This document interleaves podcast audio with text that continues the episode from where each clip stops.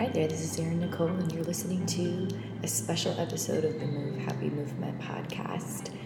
You might hear a difference in the volume, and the reason for that because I interviewed a family friend of mine with limited internet access using two cell phones, one of which stopped allowing for the speaker option to work and we are continuing on with this and doing the best that we can to provide you good value. So you might have to adjust your volume, uh, but keep in mind that is the reason for the difference. Uh, when the creator of the universe calls you to do something, you do it because none of us are guaranteed tomorrow. And you're going to learn so much from the best friend of my father.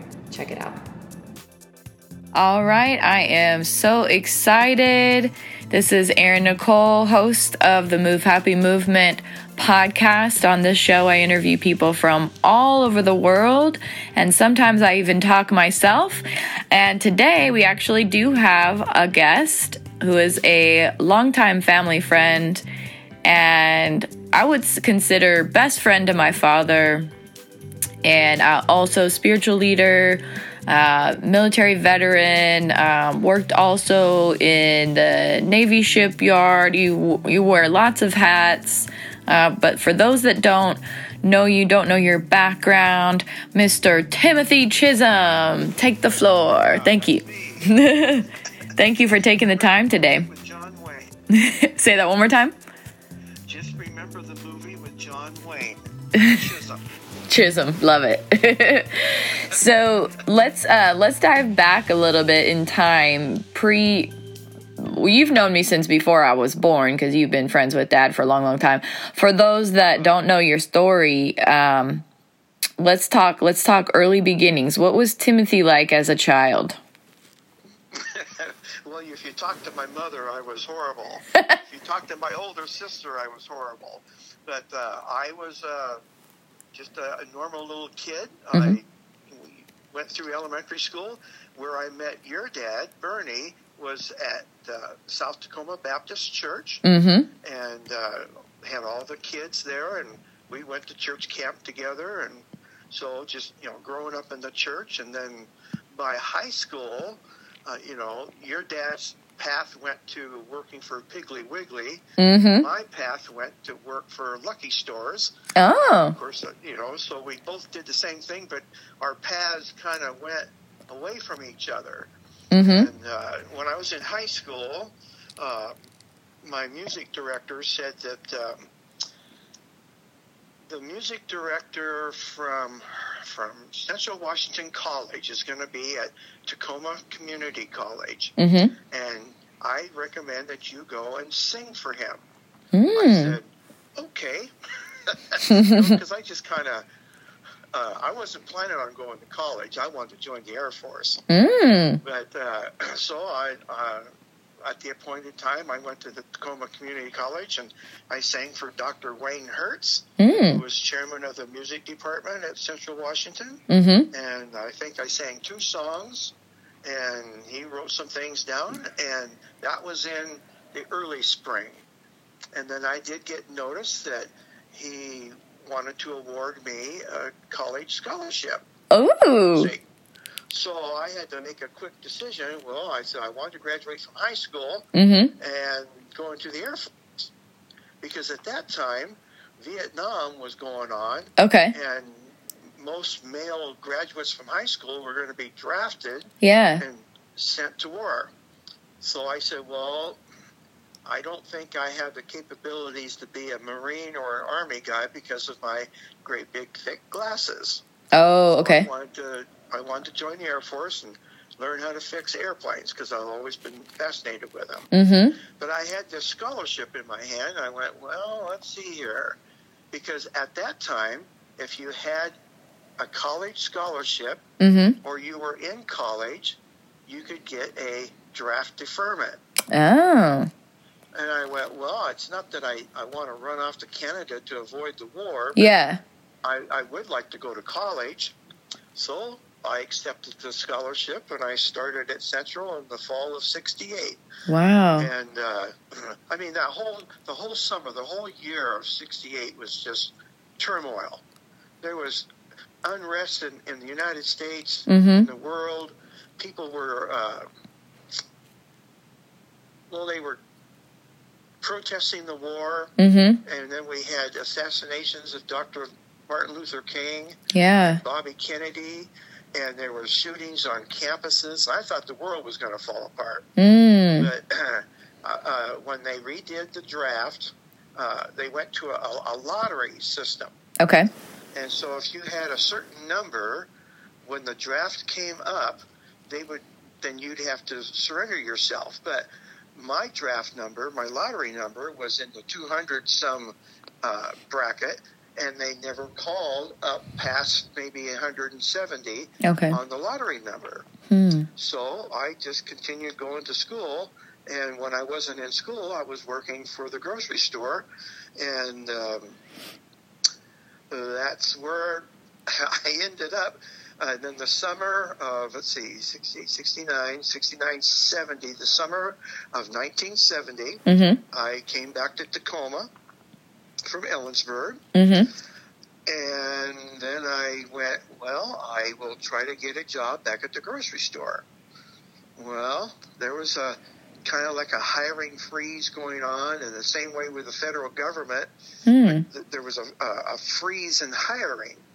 And so I couldn't get back to the grocery store, and I went all around trying to get a job and couldn't get a job. I was living in the basement of my folks' house, Mm-hmm. and uh, In Tacoma. but in Tacoma.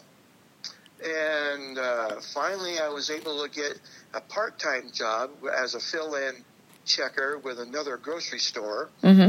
So I was able to earn enough money to go back to college the winter of 1970. Okay. But because Central was on a quarter system and not a semester system, so I was out of sequence with my classes. Okay. Mostly my my breath requirement classes.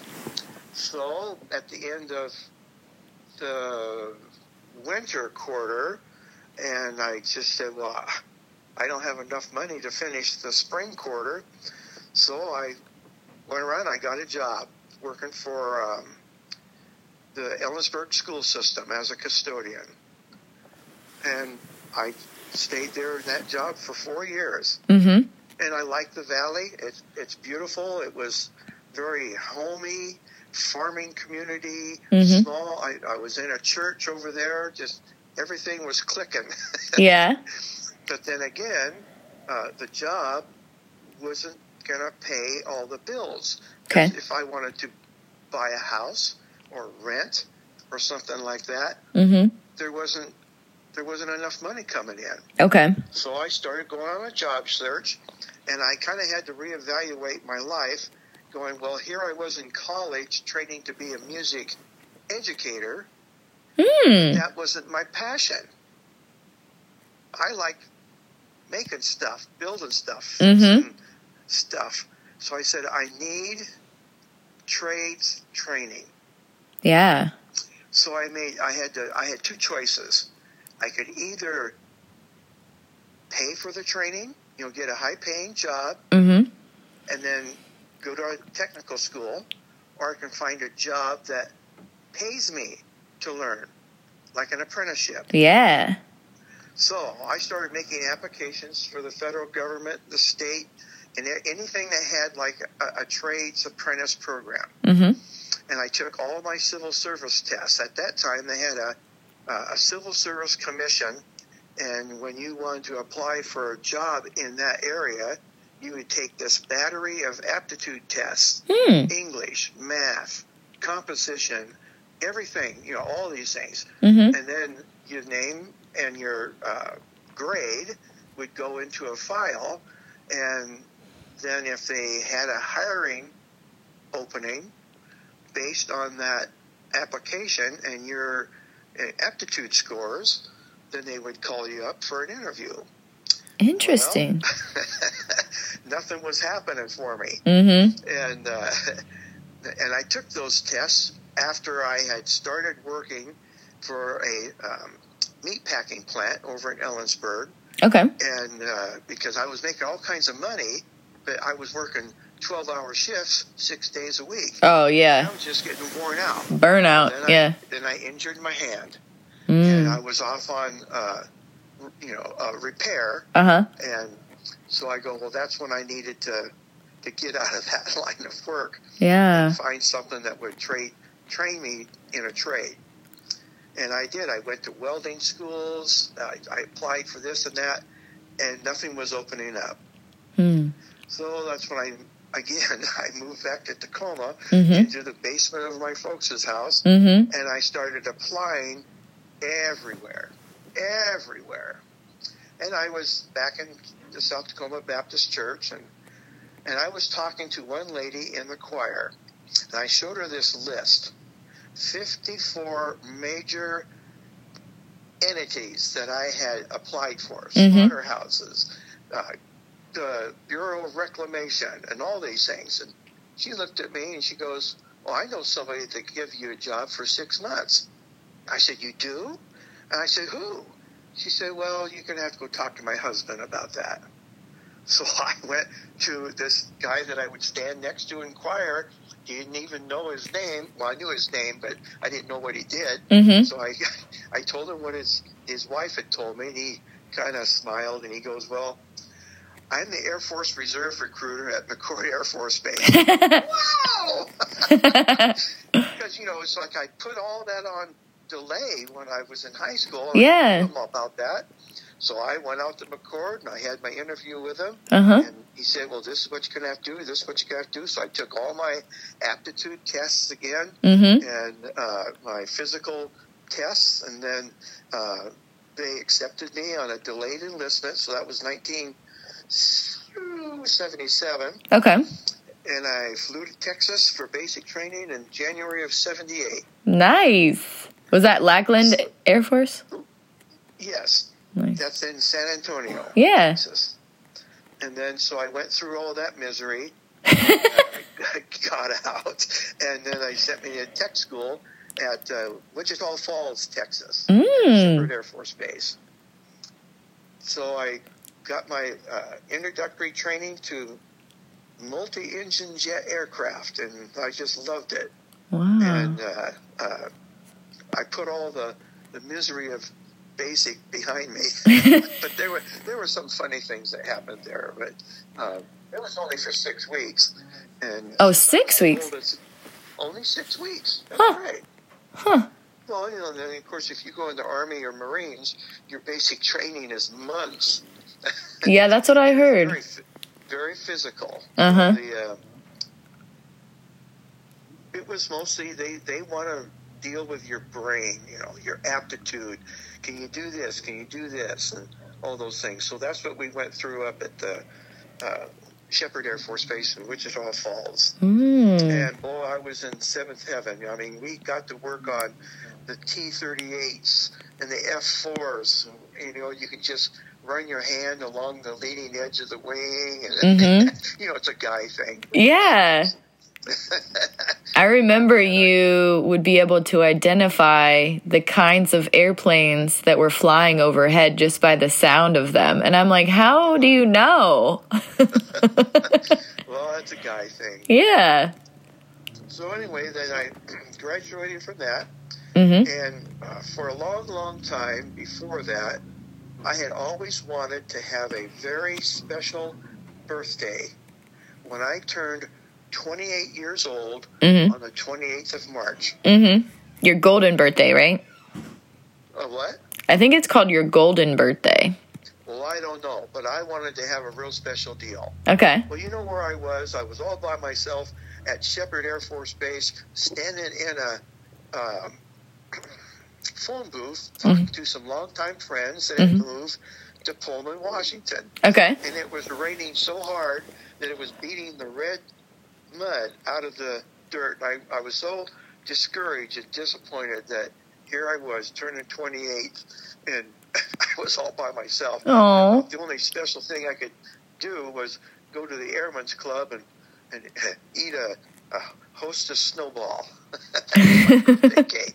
So that's been kind of my tradition. For every birthday, I'd have to have something like a host a snowball Mm-hmm. or uh, a cake that Rebecca would make. Mm-hmm. All these things. So Mm. uh, that's my story. Well, then I went back, flew back to McChord, Mm-hmm. and I started my reserve commitment. So when I got back there, I had to start doing my 15 active days for that fiscal year. Okay. So I went to McChord and I went right to work and uh, going through my aircraft training and doing whatever they told me to do. And I was a one striper, What's that? uh, airman. That's your basic airman. That's the only. That's the stripe I had on my my sleeve. Mm-hmm. Okay, so I was just a, an airman. So then they they uh, in that reserve uh, squadron, they started a thing where um, they needed reservists to travel around the world to augment the active duty force whenever they needed extra people. Mm. So they had this great big long list of places. I go, oh. I said, well, I, I think I'll go to Hawaii. So Yeah. Checked with Hawaii and decided to go there on a on a working trip, and so we hopped in an airplane um, at McChord, loaded it up with all kinds of things. It was a training flight uh, with the um, Aeromed Squadron that did, you know, med- medevac. You know, they did things like that. So the, the whole airplane inside was configured for um, cots. At, you know, uh, hospital. This is a flying hospital. Oh wow. So we flew from McChord down to, uh, well, close to Sacramento, Travis Air Force Base. Okay. And, and we picked up some more things and gassed up, and then we flew over the pond to uh, uh, Hickam Air Force Base there in, just outside Honolulu. So here I was in paradise, working as a just a beginner, and Mm-hmm. uh, we were doing all kinds of inspections on the airplanes, what we're supposed to do, and and what uh, what the job was was uh, the Air Force would send their planes over there, and then they would pick up the uh, Army guys in Hawaii or in uh, Oahu and fly them to the Big Island where they could do maneuvers. Well, then the planes would leave in the morning and go to Hilo on the Big Island, Mhm. fly back to Hickam. We would inspect them, we'd gas them, we'd do everything that we needed to do. Then in the afternoon, they would fly back to Hilo, pick up all the Army guys, and then bring them back. So that's where the active duty needed some extra help.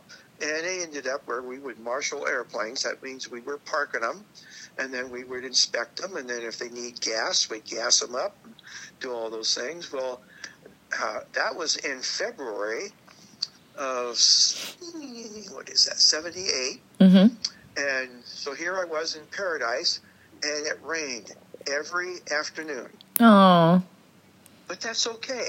I was out there loving it because where I lived, when it rained, it was 40 degrees. Mm-hmm. Well, in Hawaii, it's 80 degrees, Yeah. raining, and I'm I'm I'm looking at all the wings, doing my inspections and all that. And if they needed gas, we would start gassing up these airplanes, and everybody else is either hiding underneath the wings or inside the cargo department, and they're looking at me saying.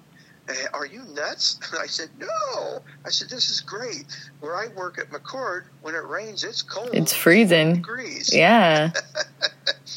So anyway, we had a great time there. So, well, so we got all kinds of certificates of awards for that. Was the first time that a reserve unit did that type of work. Mm-hmm. So then uh, they opened up another trip the next year, and so I went back to Hawaii the second time. Nice. really enjoyed it. Well, then I found out that you could go to Japan. mm-hmm. Ah, so my brain started clicking and everything. So I would go to Japan, s- spend my two weeks there, Mm-hmm. doing all my inspections and gassing up the airplanes and and you know seeing a different part of the world on a, and uh, found out that I could buy so much stuff for for dirt cheap. uh-huh. So that's where I ended up taking all my uh, all my TDYs requirement for the reserves Mhm. going to Japan, and then uh, one one summer um, they required me to go to management school, NCO school. Mm-hmm. So I spent uh, 15 days going to NCO school, learning how to be a boss. And uh, I didn't mind the Air Force concept of management. There, it was servant management. Mm. They would do as much as they can to help the the regular guys get their job done. I like that. Well, the management concept at the shipyard Uh huh. wasn't that way. So I was very frustrated when I worked for the for the Navy. But getting back to Air Force, Uh huh. um, by that time, let's see, I was a, I was NCO, so I was a sergeant. Um, let's see, what year was that? So I was 78. So by that time, I'm starting to date, and uh, got married to Rebecca in 1982. Yeah. How did how did that go come about? That came about by a little letter Uh huh. that came from a lady in Ellensburg. Okay. elderly lady, she sent me this letter. And I was a member of a singing group out of the church. It Mm-hmm. was called Declaration.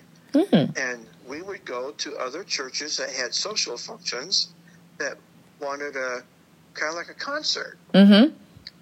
Well, uh, they had a concert uh, set up uh, with our group down at First Presbyterian Church, downtown Tacoma. Mm-hmm. big place, big church, and uh, they said that they would provide dinner for the members of the group, spouses, or dates or friends.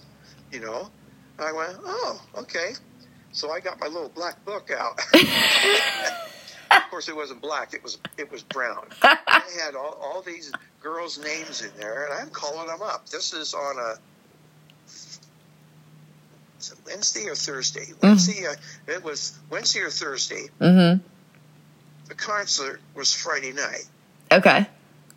So I'm calling all these gals. Oh no, I'm busy. No, I have this date. No, I can't do it, and all that. Yeah. Well, this piece of paper fell out of my little black, my little brown book, and I go, oh, here's a phone number that Helen Alley sent me from Ellensburg. It's been in this book for a year and a half, maybe two years. Uh huh. So I said, well, I've been shut down all night, so I call this number. well, she didn't live at this number. Mm. She answered the phone. It was her folks' number. Okay. So she answers the phone. I tell her who it is. She says, "Well, uh, finally, you know, you've called me up."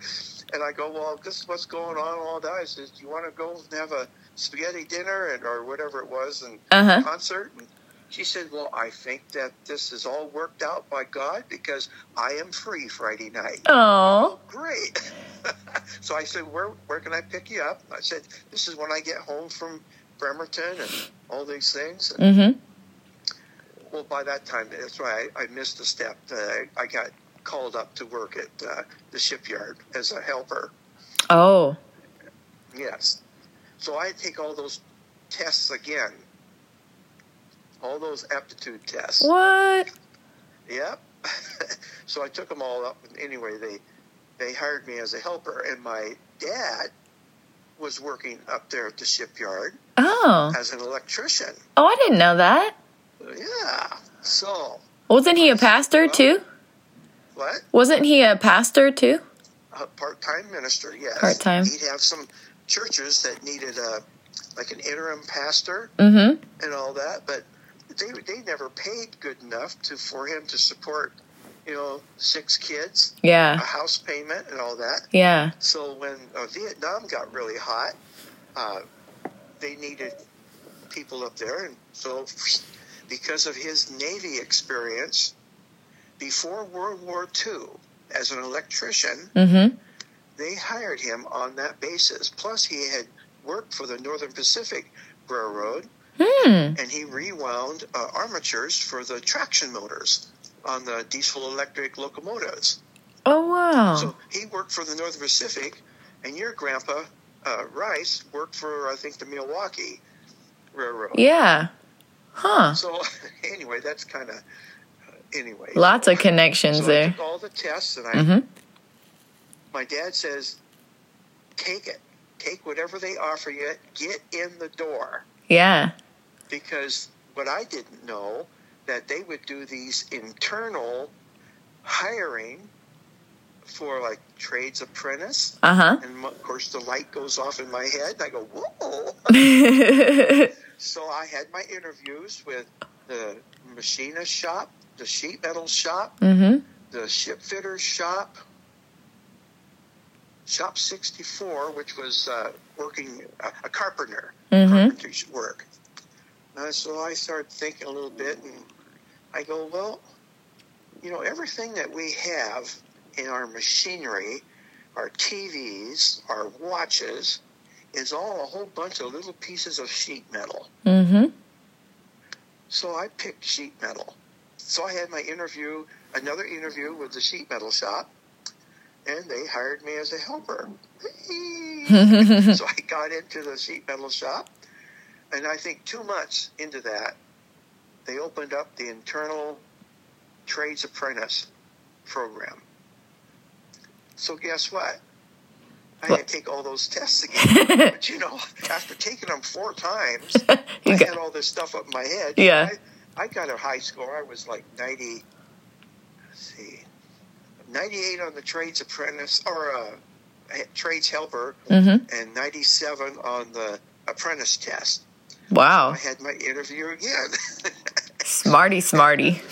so, so in, let's see, that was October, yes, October when I, when I was granted the apprenticeship and I started my schooling in January of, uh, so I went in there in 79, so 1980. Mm-hmm.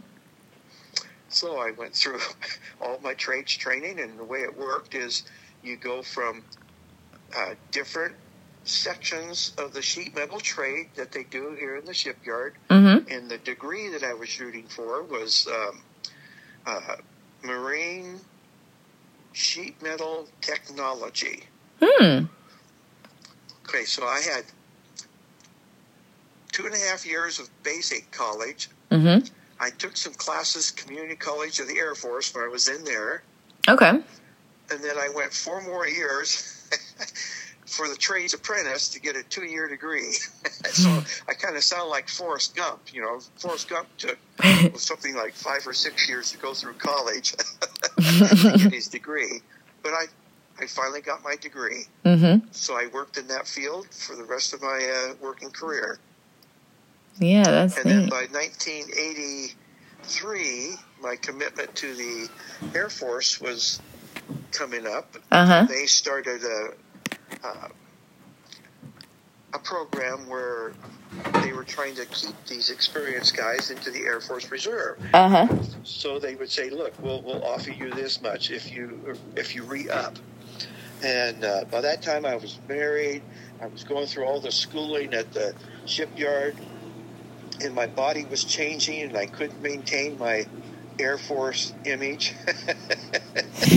so uh, I said, "Well, let's see. For me to get a retirement from the Air Force Reserve, I'd have to go 14 more years." doing this kind of rotten stuff because they had taken away from the maintenance squadron. They had a whole restructure of uh, the wing, the, and they said, "Well, okay, we're not going to let just the basic maintenance squadron take care of when the airplane needs an engine removed or a panel fixed or something like that. They're going to make a specialist." So they called them field specialists. Okay. Well, they were all filled, so I couldn't get into that, and they sent me over to what they call reconfiguration. And that's when the airplanes came in. We'd have to take out maybe the like the cargo pallets and all that, and reconfigure the inside of the plane for hauling uh, troops, Okay. paratroopers, or um, we put in what they call Boeing seats, and it would be what they call a MAC flight, where they would fly passengers, because Air Force and military personnel could get a special um, flight anywhere in the world through these MAC flights. Mm-hmm. So um, we had to keep changing these uh, configurations. Well, it wasn't it wasn't that busy doing that, and when you come in on a weekend, most of the time they want you to retrain with uh, certain things, and so you either sit in a classroom or you watch uh, slideshows or you, you meet with a trainer and they show you this, but then two days and it's all done. Some days you didn't get to do anything, just sit in a hangar. And I go, I can't stand this because I, I'm an active person. I didn't want to sit around in a smoke-filled office and listen to vulgar stories and all that. So I just said, well, enough is enough. So when they didn't assign me to do anything, here I was a staff sergeant now, Mm-hmm. and uh, I said, ah, the latrine was just a mess. So I'd get out the buckets and the mops and all that, and I'd spend my my hours cleaning out the restroom. Mm-hmm.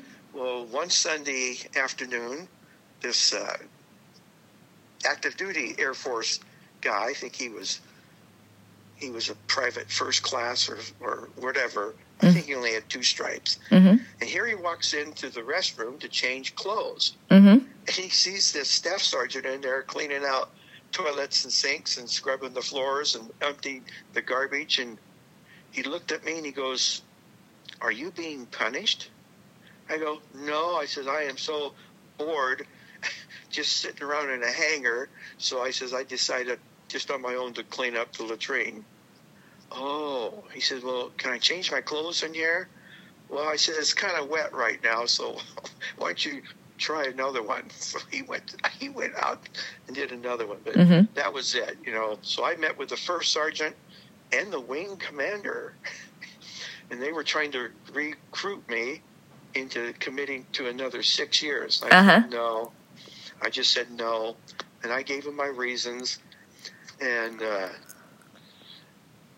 I said it's just not right that a 32 year old body has to compete with an 18 year old body when Mm-hmm. it comes to weight and physical abilities. I said when I joined up, they had a age weight chart. Yeah. So if you were a certain height and you were a certain age, they allowed you to weigh a certain amount. So I was always within regulation. Uh-huh. They changed it To the BMI? to be the same. Well, not just not just body mass index, but it just had to do with your weight and your image and and what you could do. So we had to perform uh, some physical uh, running. We had to be able to run Mm-hmm. uh, at, at a certain time. We had to be able to lift all these things and supposedly have a nice, slim, trim body like an 18 year old. And I says, I just can't do it. I can't see myself starving myself Yeah. all the time to try to meet those regulations. I said, I come from a long line of plumpies. People that are plump. Yeah. They're not they're not overly obese, but I said they're plump, and that's what you're telling me that I'm too plump. All the other older guys, you know, they were master sergeants and Mm-hmm. all these things. They were able to starve themselves and maintain the physical requirements. And I said, Well, I don't want to do this for 14 more years. Yeah. That's fair. Because I said I'd probably get kicked out. so I said, Thanks, but no thanks. Yeah. I finished, I finished, uh, see, that would be uh, 83. Well, anyway, one day the base was so active Mm-hmm. that I really enjoyed myself. I was actually able to work on the airplanes in a crisis. Ooh. What was going on? That was May 18th, 1980. Mount St. Helens blew up. Ooh.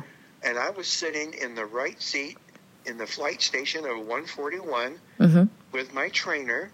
And we were, the job was we were going to start taking out the navigation panel, for, you know, in the flight station because they had gone to a, a GPS system. Hmm. It was just a little little black box that sat on the the, the cowling or the cover for all the instruments that the pilot and co-pilot could look at. Mm-hmm. So we were going over our tech manuals, and I was sitting in that seat, and I looked out the the cabin window, and Fort Lewis, the perimeter of Fort Lewis, is a bunch of trees, and of course they border McChord Air Force Base on the south end of the runway. So periodically, Fort Lewis would have uh, fire drills and uh, things like that, or set off some bomb or something like that, so they could put it out Mm-hmm. over all those uh, fir trees at the south uh, end of the runway. I'm looking out there, and here's this inky black cloud laterally going over those trees. I'm going, wow. I said, hey, Keith, I said, is Fort Lewis having a fire drill? And he looked out there and he goes, well, that looks pretty big for a fire drill. I went, you think that might be Mount St. Helens? He goes, well, I don't know. Why don't you go find out? So I went, up, got out of the aircraft the flight station, went over to a, what we called the flight line shack. Mm-hmm. That's where we had uh, toolboxes and specialty tools for certain jobs on the planes. So I went in there, and this guy had the radio going, and I mean, everything was coming apart. The state patrol was doing all this, all the news programs was doing this. Well, then that base came alive. They were starting to call up every fly boy that was available. Mm-hmm. We had to go around and gas up the planes that could fly Mm-hmm. and the uh, planes that couldn't fly, we had to put uh, covers on all the engines and all the doors. I mean, we worked nonstop through lunch up to the, the evening shift, um, getting those airplanes ready to get out of there or get protected. So the ones that could fly, they, they got the flyboys in.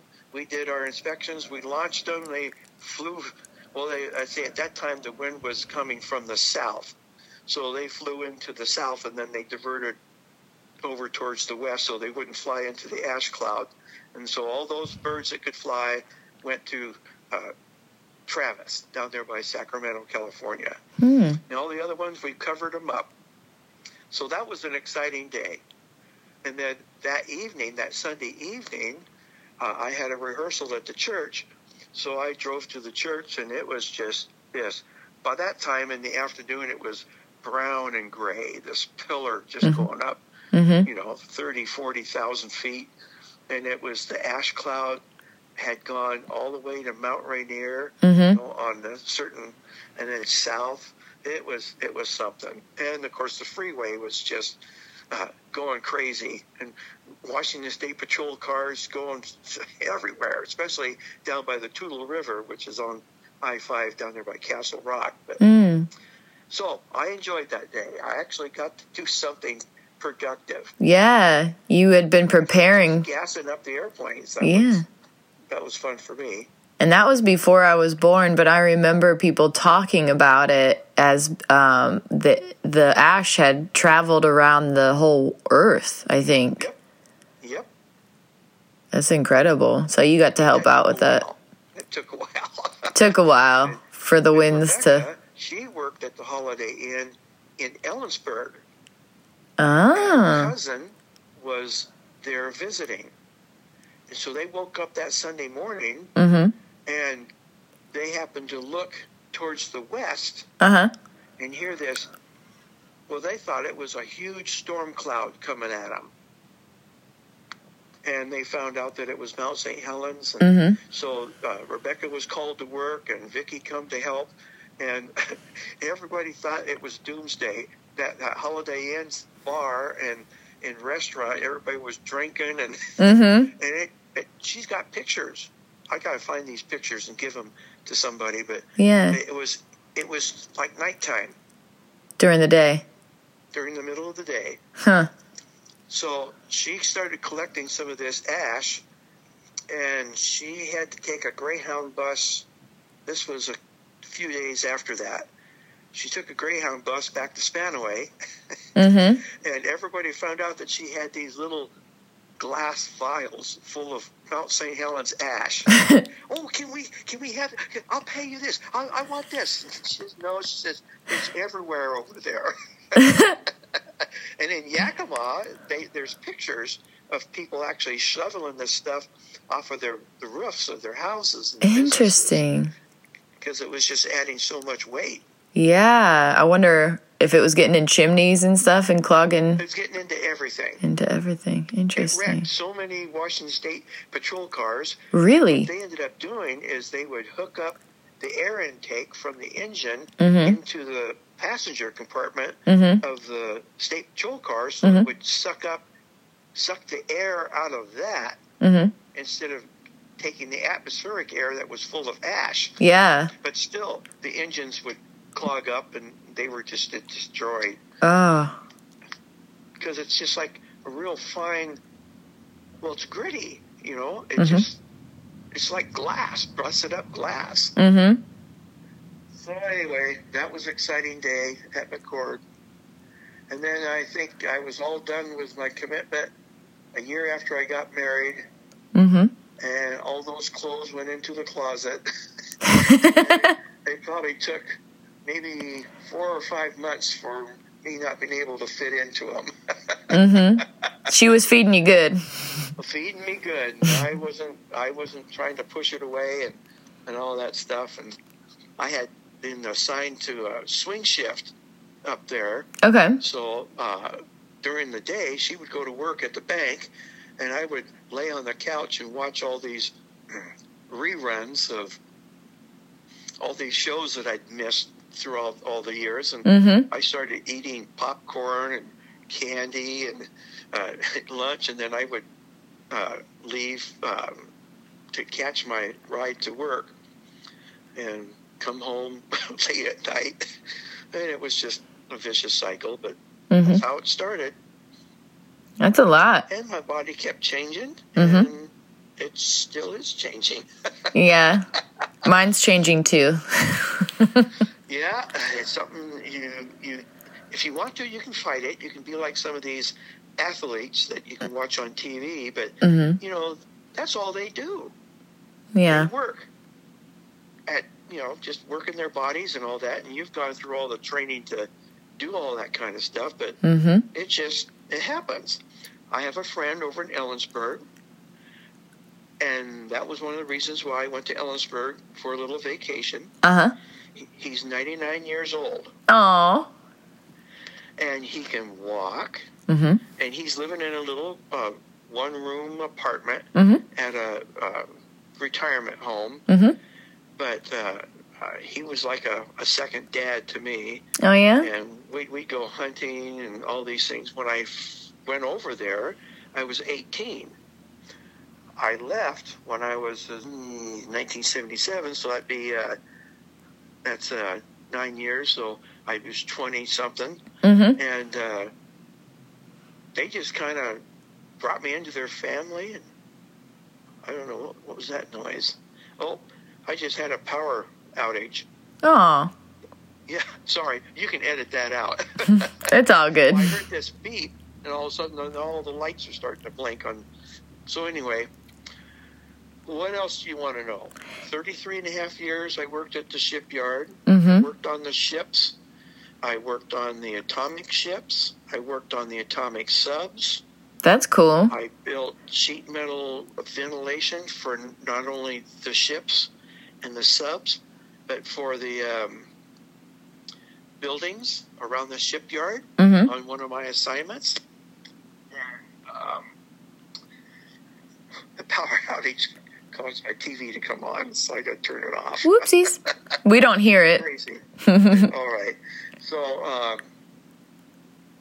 it was fascinating work. It wasn't fun. It was uh, sometimes very, very physically uncomfortable, especially when we had to go into some of the uh, reactor plants on the smaller submarines. Mm-hmm. There was no ventilation. Mm. It was hot as Hades, and they the radioactive uh, control people would say, "Okay, you can only be in here for a certain amount of time. Otherwise, you were going to collect too much radiation." Radiation. We, we called it zoomies, Yikes. and uh, so we would wear our dosimetry and try to get our job done as fast as we could, get all the contamination swipes checked and everything, and then remove some whatever we were assigned to remove from the reactor plants. Hmm. Well, then uh, I was assigned to a group. Uh, the sheet metal trade took care of testing ventilation Mm-hmm. on the ships. So we had to start testing the ventilation of all these places, and some of the reactor plants had their own ventilation system. Well, the uh, Environmental Protection Agency Mm-hmm. and the Puget Sound Air Quality Control Board. What was the other environmental? Anyway, we had to satisfy three umbrellas of control Mm-hmm. over uh, what's exhausted to the environment. Oh. So we had to fill out all this paperwork for uh, Puget Sound Air Quality Control, uh, environmental control, the EPA. Mm-hmm. Oh, and then the um, Naval Sea Systems Command that, that deals with the, the Navy's reactor plants and all that. We had to make out reports for that. So we started doing temporary ventilation into these active reactor plant compartments. So we got to work on these these those huge super carriers like the Nimitz and everything, and Mm-hmm. put in temporary ventilation into their reactor plants. So that was very interesting because you go into those plants, you think that because the ship is so big, that these plants are big, Yeah. but the compartments aren't that big. And the reactor plant itself isn't that big. And you, you go in there and you just get amazed that a group of people can design and dream up this kind of propulsion Mm-hmm. that in three minutes, the reactor plant commander can turn that reactor on and you have to your disposal 500,000 horsepower. Wow. And those reactor vessels, their fuel lasts for decades.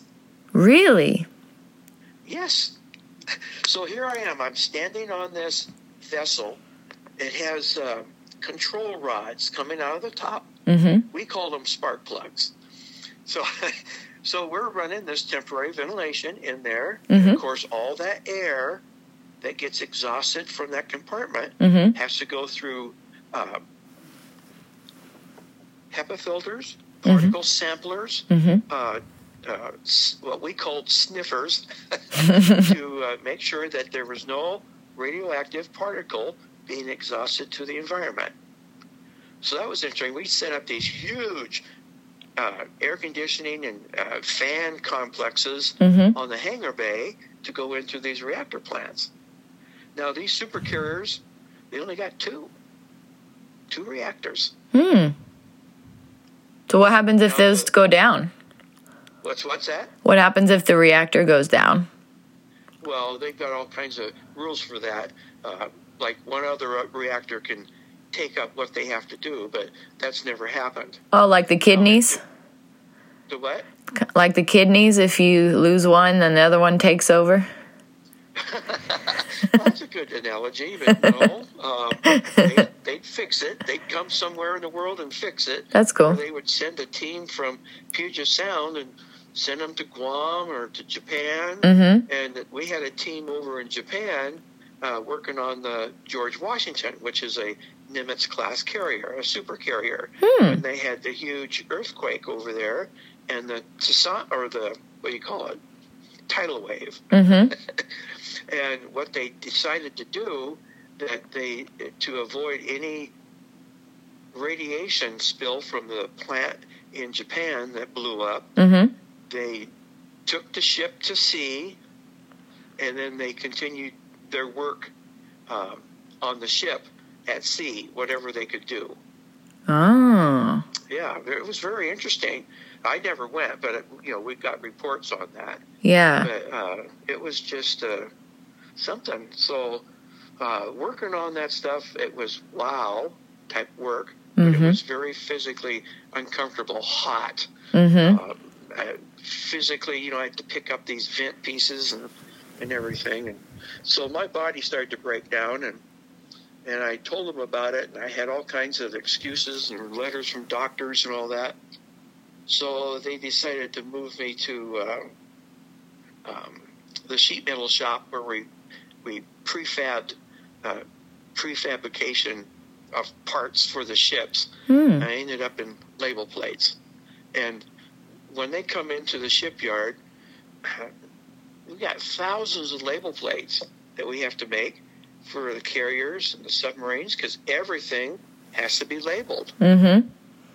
So we'd get these engineering drawings and all that, and I would teach apprentices, you know, on the computer work and the program and how to put that image onto the metal and and send it out to the ships. Mm-hmm. And that's how I I finished. I wanted to go 35 years Mm-hmm. to get a, a, a good retirement, but Rebecca was sick and she Mm. needed um, care, and I needed to be there to drive her around everywhere after her heart surgery. Mm. So I did 33 and a half years. That's still a long time. Yeah. That's a long time. And I remember what's that? Don't miss the commute. Yeah, I bet. I uh in high school, well, it was in junior high. I had made up uh, some core values from a book I had read, "The Seven Habits of Highly Effective Teens." I had handwritten the the sheet and had it taped on my mirror so I'd look at it every day, you know, values and life and dating and all that. And, you know, Rebecca with her sneaky self took it one day when I wasn't looking and, and then you uh, made with your sheet metal access, you made it uh, more professional looking and uh, I've I've had the, I've kept it for all the moves. I did lose it in this last move with the separation of my husband and I, but I think I'll get it back one day. We'll see. But uh, yeah, you Show me that because I don't remember making that for you. yeah. Uh, well, like I said, I don't have it in my possession right now. So if he's kept it, then hopefully I'll get it back one day. But uh, I do remember you taking the time to make it and um, that you know that was that was neat because you were kind of like a second father to me, like your friend in Ellensburg, and uh, I always appreciated that. Yeah, um, you've done a lot. You've had a lot of different twists and turns in your in your career journey and whatnot. Um, you know, with the pandemic and just with everything going on in the world right now, I imagine that there's people that are struggling paying their bills with the economy as as it is in the United States, but also I think all over the world. I think we're all struggling. You know, nobody worked really in 2020 uh, except for HVAC. You know, I'm sure that was a great industry to be in. Uh, for those that, that might be having a full time job and maybe needing a second full time or a part time to you know make sure their housing is covered and different things, what are some some tips and tricks you could share as far as keeping a positive mindset? What what helped you um, when you were struggling to you know get those jobs like the fifty five places you applied? What what kept you going? Well, necessity really, because you know, I needed a job. Mm-hmm. But uh, you know, you get a shut door, you get a shut door. You just go, you just go into doors, and if they get shut, they get shut. Mhm. You believe in a higher power. Mm-hmm. A lot of people call that God. That you know, there's He's watching out for you. There's something there that He wants you to do. Mm-hmm. But it's a human divine cooperation. Mm. You got to do the work. Yeah. You got to go out there and, and, and do that. Yeah. The farmer that prays for rain, Mm-hmm. you got two farmers. One farmer said, Well, I'm not going to plant till it rains. Mm-hmm. Well, the other farmer says, No, I'm going to plant and rely on you know the cycle Yeah. and get rain. Well, this the farmer that plants gets his crop. The other one doesn't. Mm-hmm. So yeah, you get sometimes you get depressed. You go, Well, what's wrong with me? That Mhm. nobody wants to hire me. Mm. and you just you go through that and the way that you react to that is based on your temperament. Mm. And I took a study uh, when I was in college, Mm. and it was based on Dr. Tim LaHaye um, book, Spirit Controlled Temperaments. Mm. And it was an eye opening thing. Well, I never knew about this stuff. And uh, he explained the different types of temperaments. He used scriptural examples. Then he said there are certain blends of these temperaments. Some people are are um, well. Anyway, I won't explain all that. You can That sounds interesting. that. But I found out why I reacted a certain way, Mm-hmm. and I go, "Oh, okay." Hmm. So I have to look at that. Well, then you also go around. People that know you will also put their input in. That this is how you react to things. Mm-hmm. This is how do you deal with people. So based on that temperament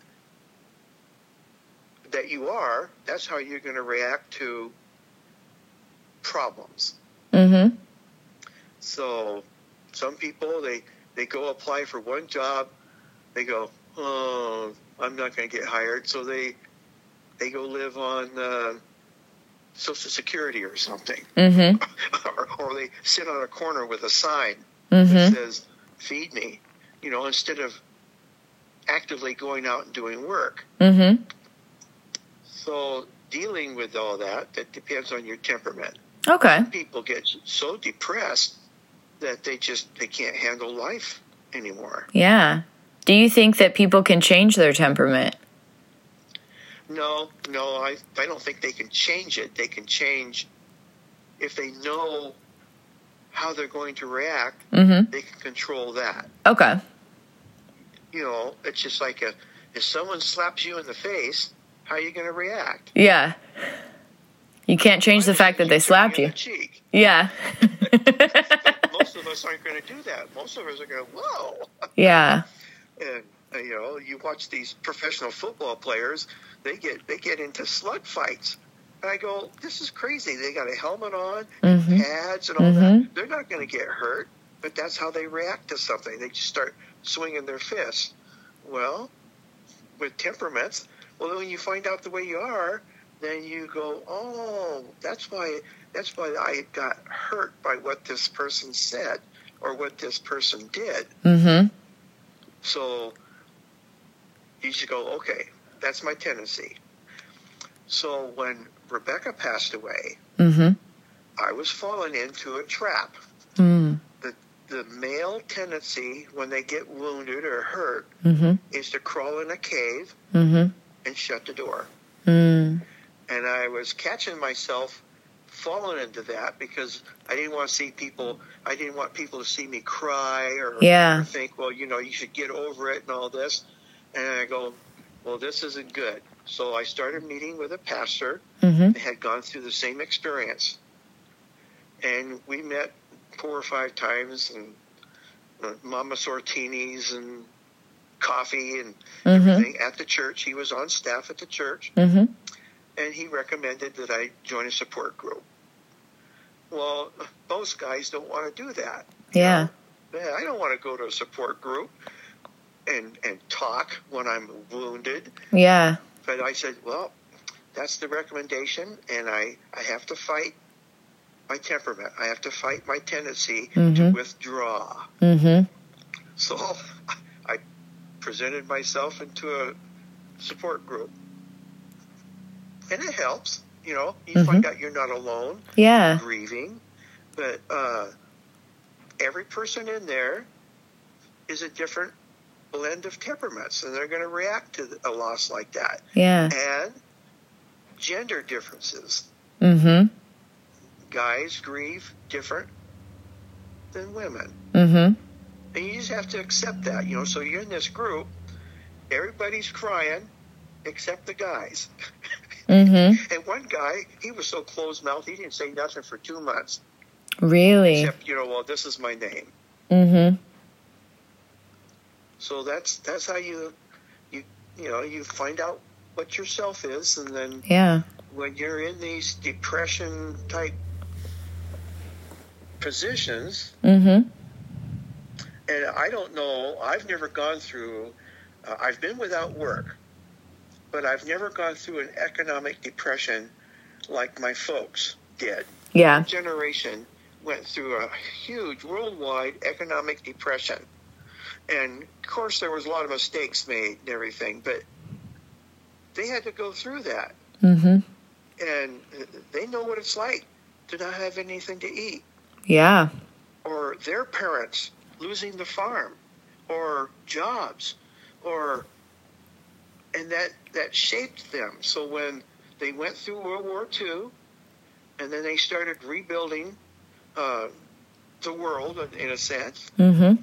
They carried some of those things with them about not spending a lot of money uh, going without a lot of things Mm-hmm. saving. They, my folks saved and saved and saved. My dad had three jobs. My mom had Oh wow. two, uh, taking care of a bunch of screaming kids. And Yeah. worked for a glove company, Oh. manufactured gloves, and it was just work. Mm-hmm. Well, then, then they, they told me the stories of their parents, you know, the generation that had to raise kids during the Depression, Mm-hmm. and it was nonstop work. Mm-hmm. So that instilled some things in us when we heard those stories. Yeah. Now, uh, my folks, they provided a housing and Mhm. meals Mm-hmm. and Christmas. I Mm-hmm. can remember maybe two Christmas presents, Mm-hmm. but they still provided that. And then when I was in late elementary school, uh, let's see. Well, anyway, I never had a summer. You know, most kids look forward to summer because they, they just, we had to go to work. Did you? What did you do for work in the summers? Worked in the berry fields. Ah. The first one was strawberries. Okay. That came in first.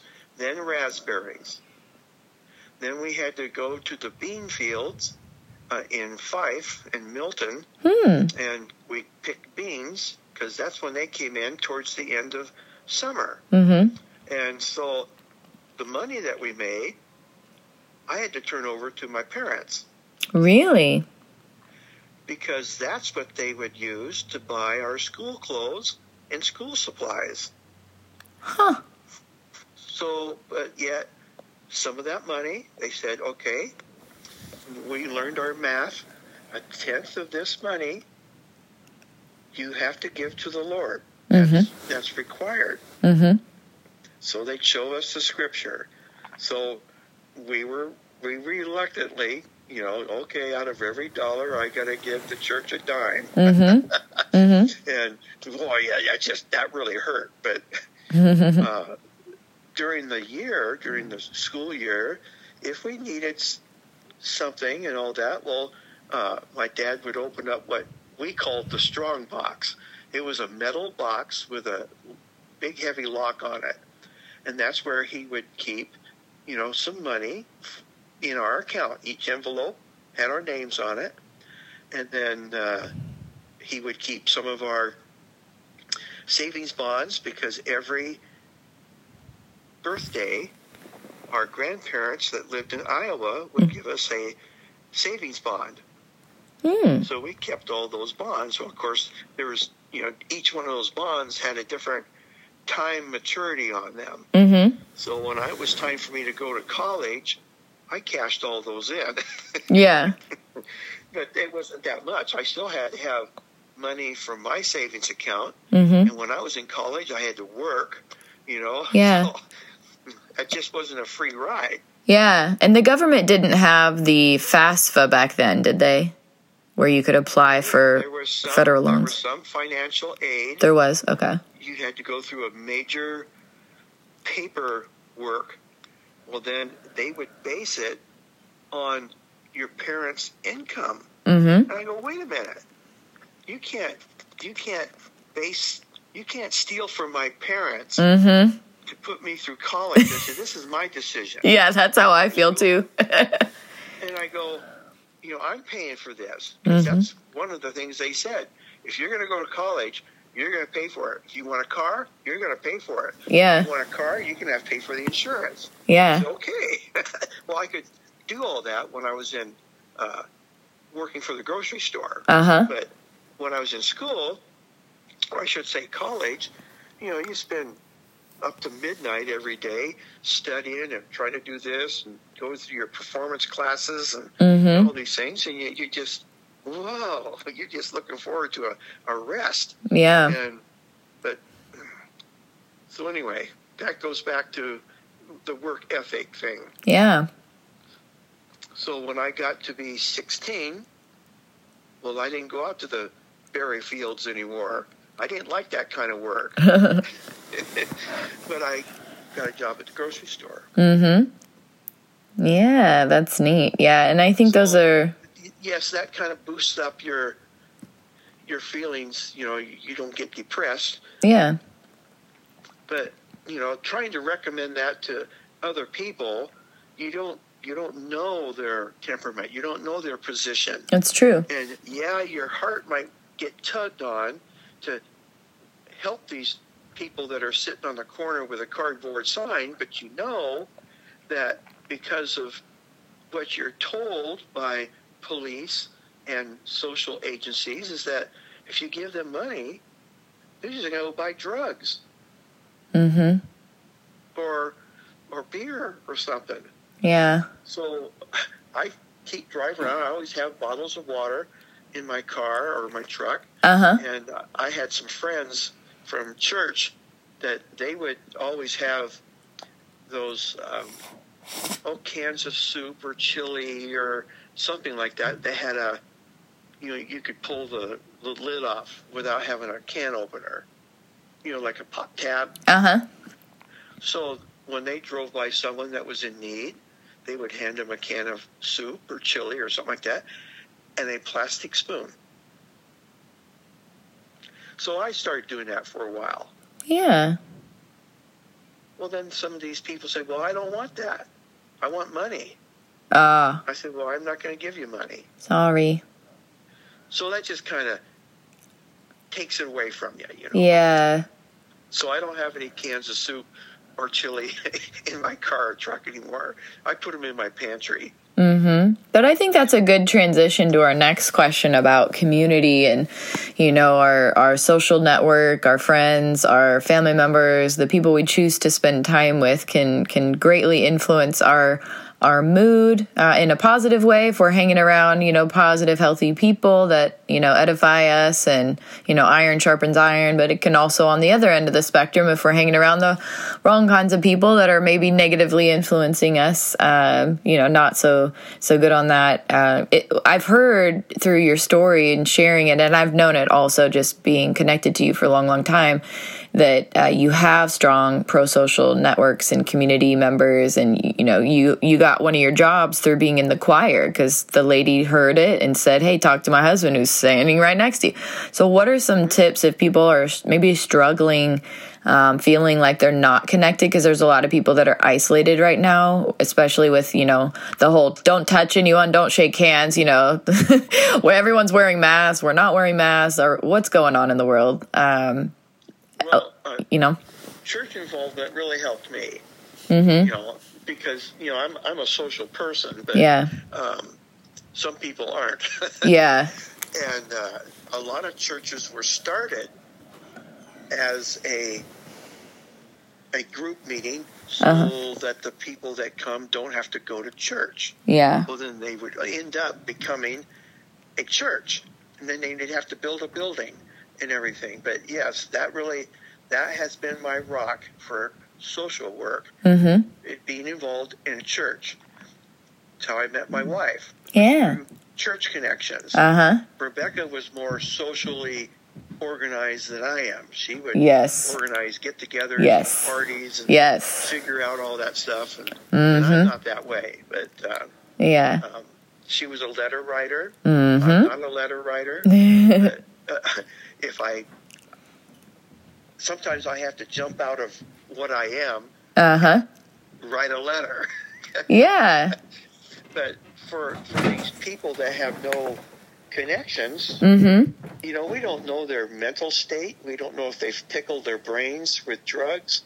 And that's probably why a lot of people now are socially reaching out.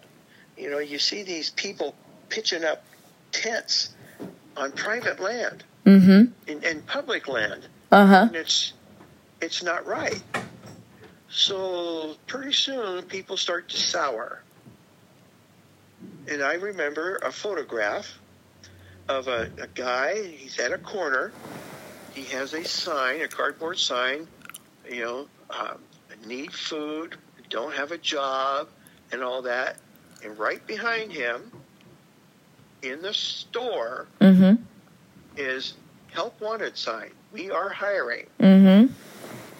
Okay, so the the first impulse is is well, how come you know he's sitting on the corner door that needs help? Well, then you just go, well, he's probably not qualified.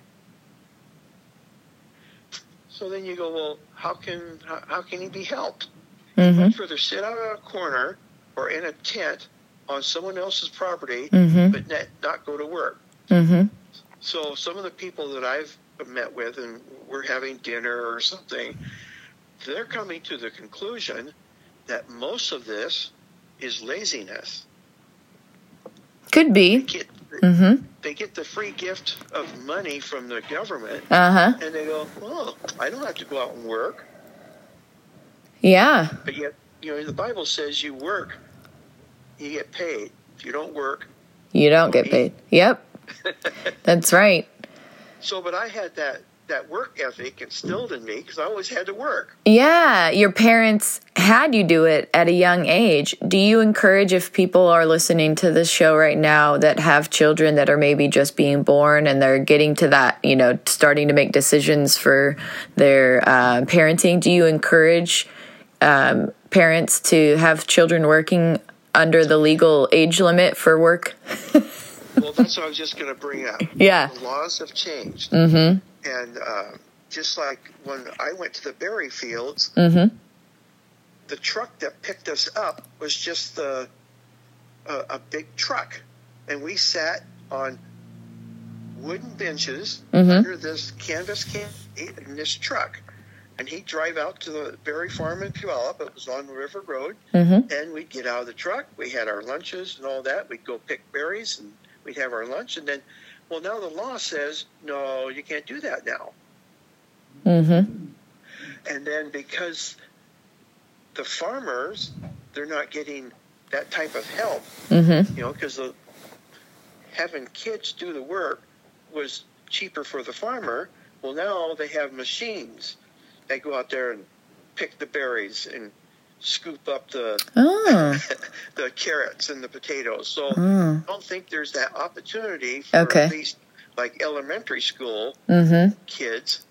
But yes, they they should have chores around the house. Yeah. Yeah, I agree. Be, uh, rewarded for the work that they do around the house.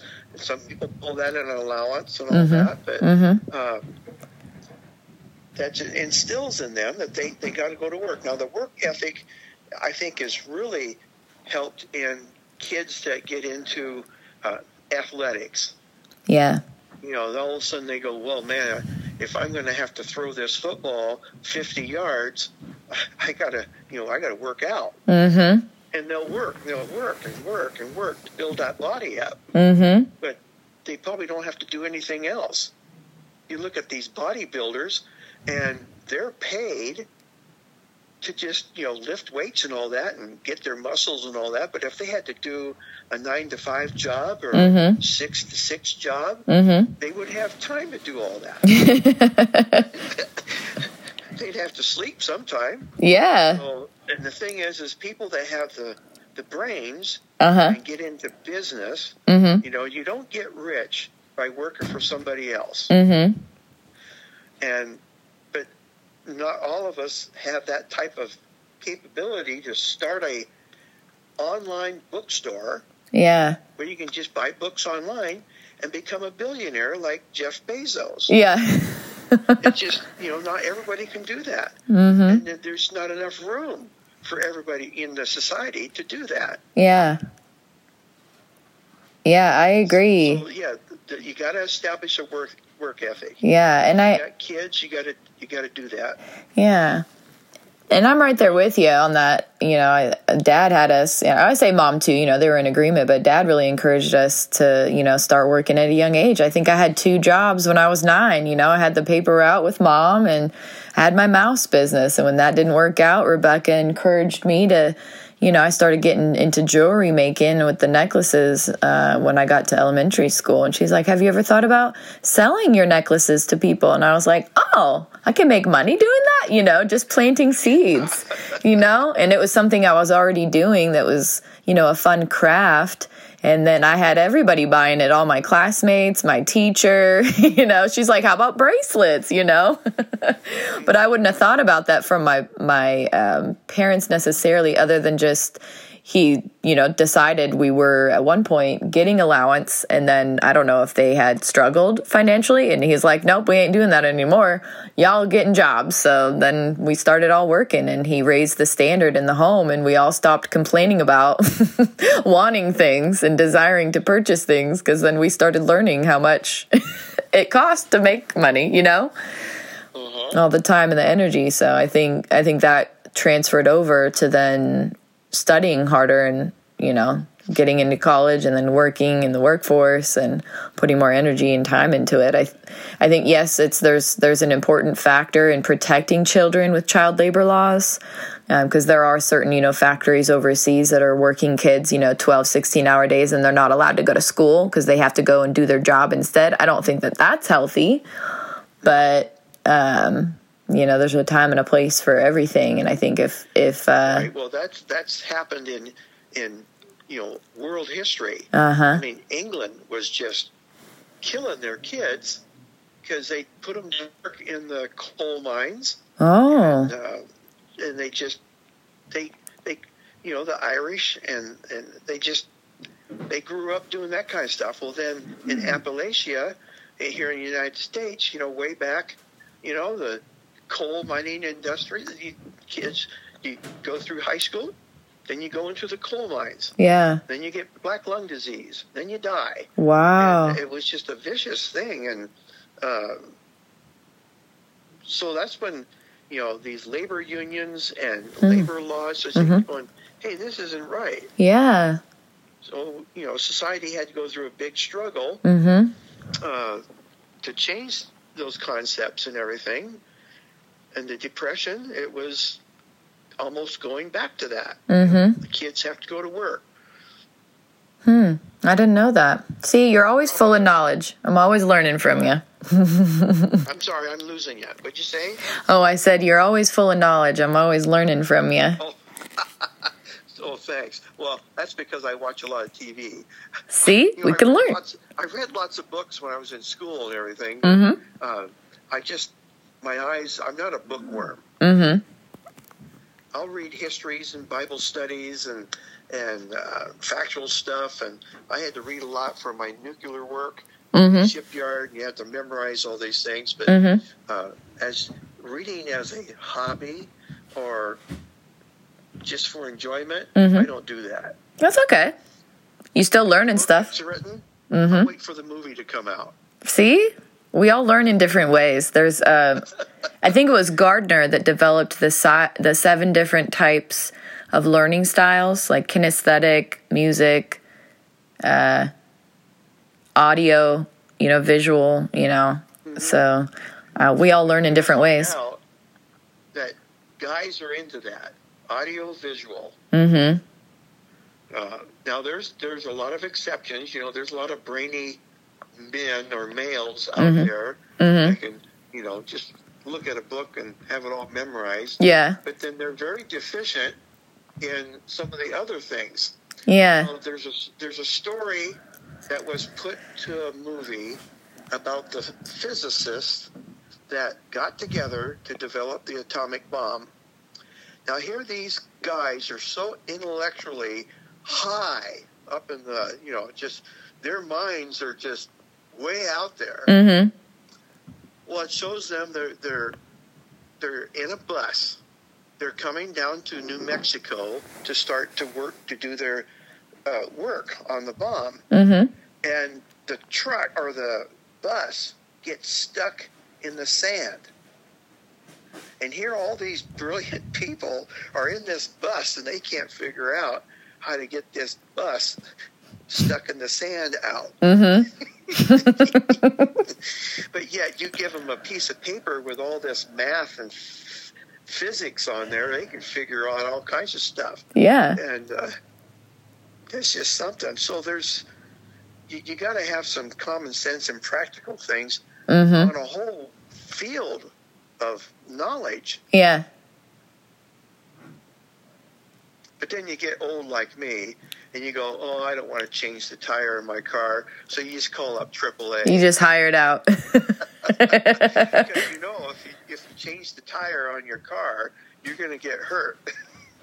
See, it's good to know thyself, and uh, and I agree. There's I I see a I see everyone as having their areas of genius or areas of strength, and when when we have our areas of strength, and then we're aware of our areas. I won't say of weakness, but just other areas that we can learn, but it takes us ten times longer than it could take someone else. That's that's the power of community, right? Is learning that we're not islands unto ourselves. That we all need at least a few other people in our lives to help balance us out. Keeps us humble. we need we need a lot of people in our lives. Mm-hmm. You, you and I, if we're together, we can't dig a well for oil Yeah. by ourselves.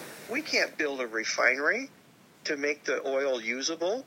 We, we don't know how to, we can't do that. There's not enough hours in the day. So we rely on other people to do that. Of course, their work is based on the past generations' work. Yep. And you look how the technology changes, but it's based on other people's work in past generations. Yeah. They, they, you know, a group of people get together and they figure something out. Oh, okay. So they, let's form a company. So a company that's a whole bunch of people. Mm-hmm. Let's uh, let's build airplanes. Okay. So that's kind of how Boeing started. Mm-hmm. This little barn down there by the Duwamish River, and William Boeing says, you know, I can build a better airplane than Douglas can, or Lockheed. So he starts building airplanes, Mm-hmm. and look what it's come to today. Yeah. Yeah, it's huge. And that's funny. It's random that you said that too, because my roommate in college, her dad sold the airplanes for Boeing. you never know who you're going to meet if you do decide to, to do college as your, your future Yeah. Path in life and whatnot. Um, uh, okay, so next question. We we talked a little bit about it. Um, so our third pillar of Move Happy is all about movement and how that can help with our mood. Um, whether it's you know walking, jogging, running. You you did a lot of fitness stuff required when you were in the military. Um, stretching. I remember you talking about stretching a lot on the job and whatnot. What are what are some of your favorite ways to move your body nowadays? Now, Uh huh. putting down the foot on my recliner and getting up. That's fair. no, I, uh, I have slowed down a lot. hmm my physical activity now involves uh, I have a morning routine of cleaning my house, you know, putting the dishes in the dishwasher, hmm uh, going out to breakfast more than I should. but then when I have to work outside, you hmm know, I, I mow my lawn, hmm do the, the but that's my physical activity. Yeah. But I am limited now. I I'm it takes me longer hmm to do that.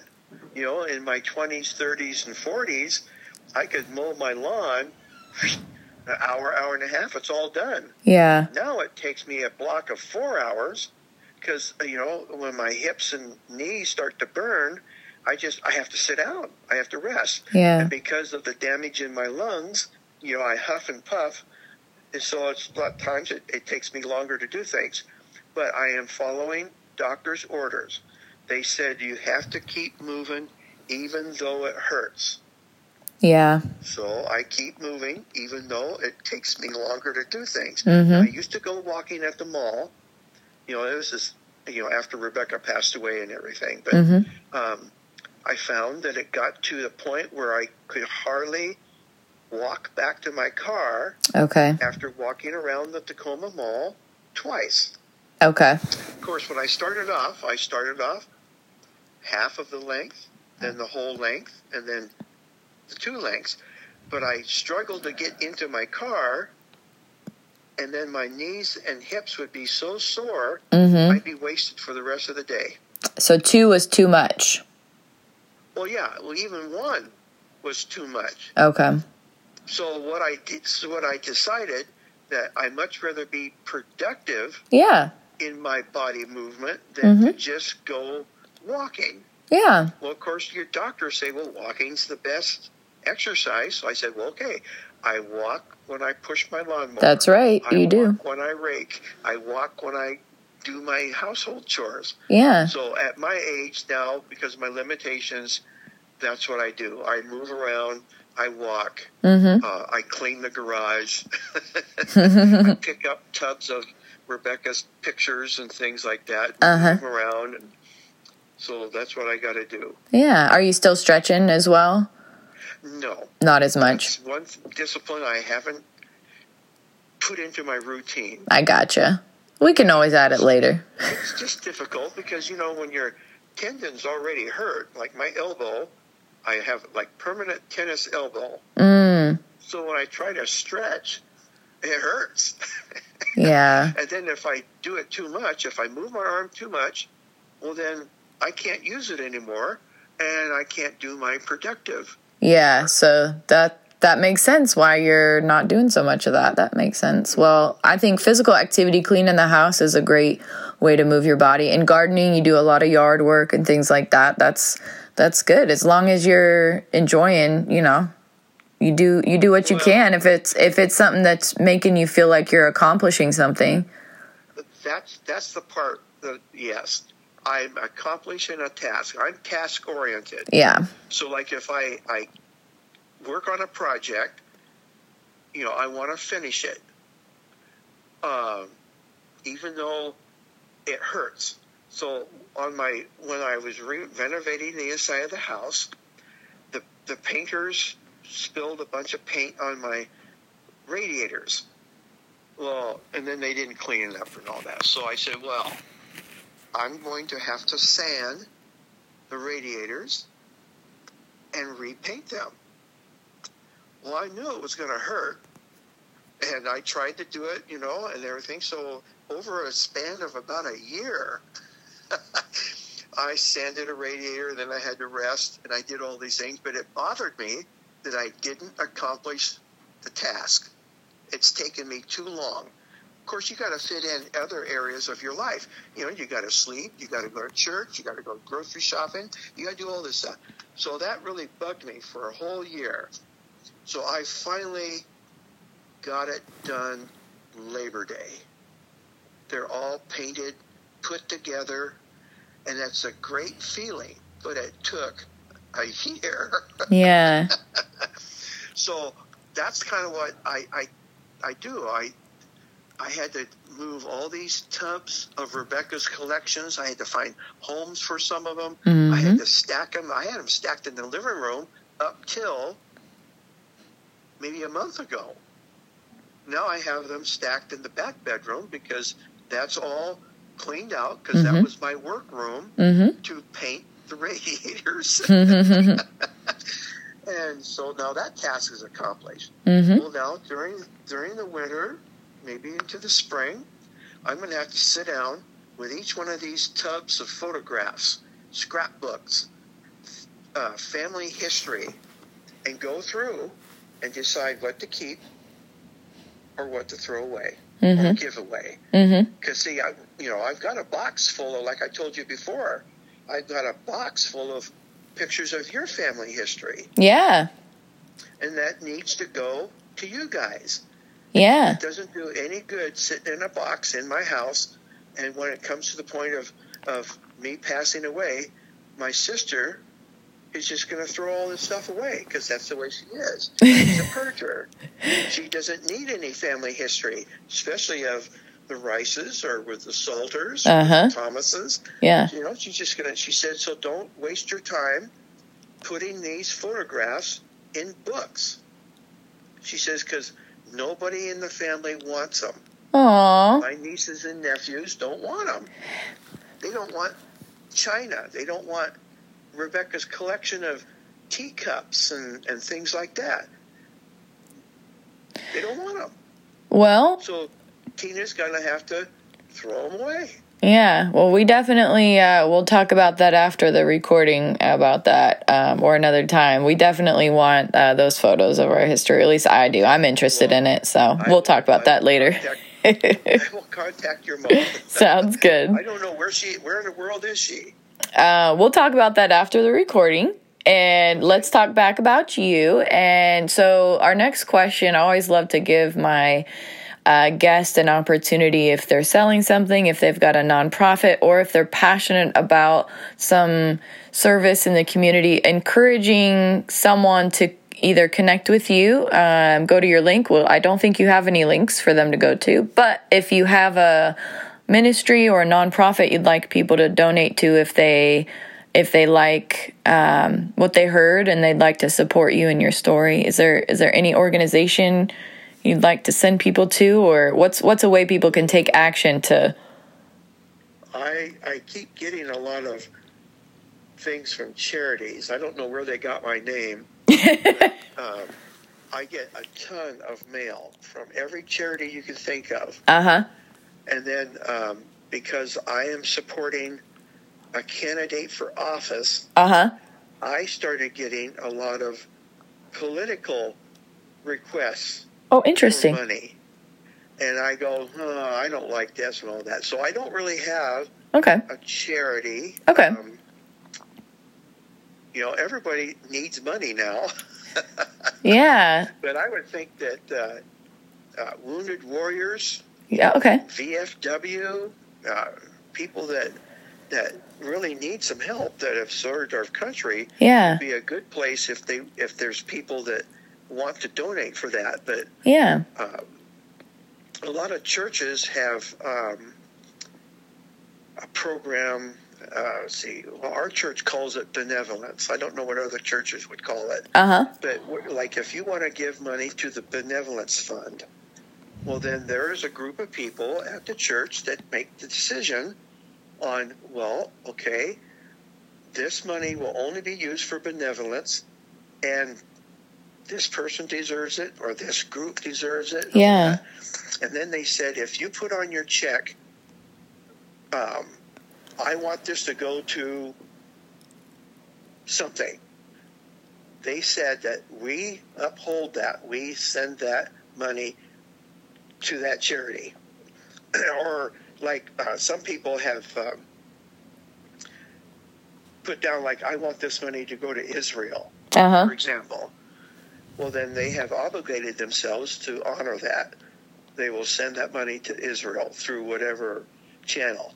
So now I go to a missionary alliance church, okay so they have they have missionaries everywhere that the church, the local church, supports, and so you can send money that way. But that's through a missions fund.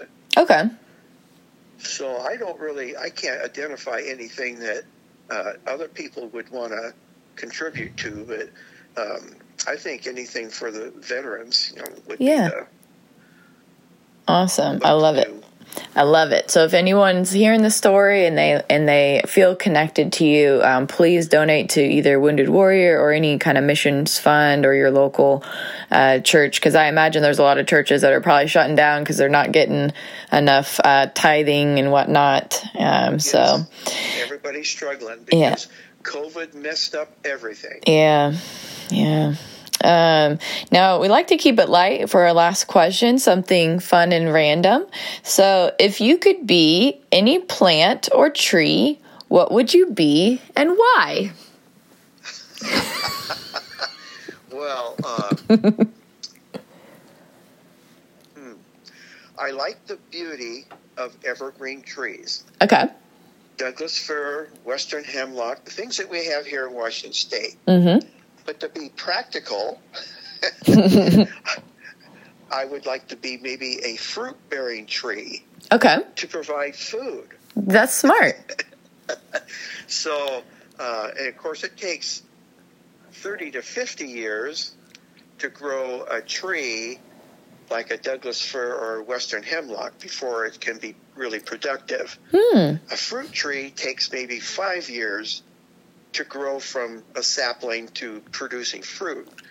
Oh. Uh, but at least that would provide nourishment for somebody. Yeah. I didn't know that. I go, well, okay. Um, yeah, I'll be fruity and I'll, I'll the fruit tree. Any particular fruit tree? Well, I'm always partial to apple trees. Yeah. There, there's so many variety of apples now that, and of course I enjoy apples, and Mhm. that's one fruit that I'm not allergic to. Perfect. I love it. Well, this has been really fun. Uncle Tim, thank you again so much for being a part of the show. That's a wrap, folks. Thanks so much for listening to this week's episode of the Move Happy Movement podcast. We hope that you learned something. Hope that we add value to you today. And if you did learn something or something stood out to you, it would mean the world to us if you would share it with someone you care about. And if that friend or family member that you care about is not in close proximity to you and you want to share something on social media, uh, tag us, feel free. Um, we are on all major social media platforms. Um, just look for the Move Happy symbol and with the little R circled. And uh, or you can tag me, Erin Nicole, on LinkedIn specifically, and we'll be back on to posting in the future when the person in our circle corrects us wrong and gets us that meeting with top level leadership. Until then, we hope that we're continually adding value, spreading love around the world, and helping to empower you to find happiness from within. You can check out our downloads for the listening room competition if the creator desires for us to get that back up and rolling. Yeah, once we hit the 10,000 downloads mark, you can check that at any time, 24 7. Just go on the website, themovehappy.podbean.com. All right, love you guys. See you next time. Don't forget to tell someone you love them today.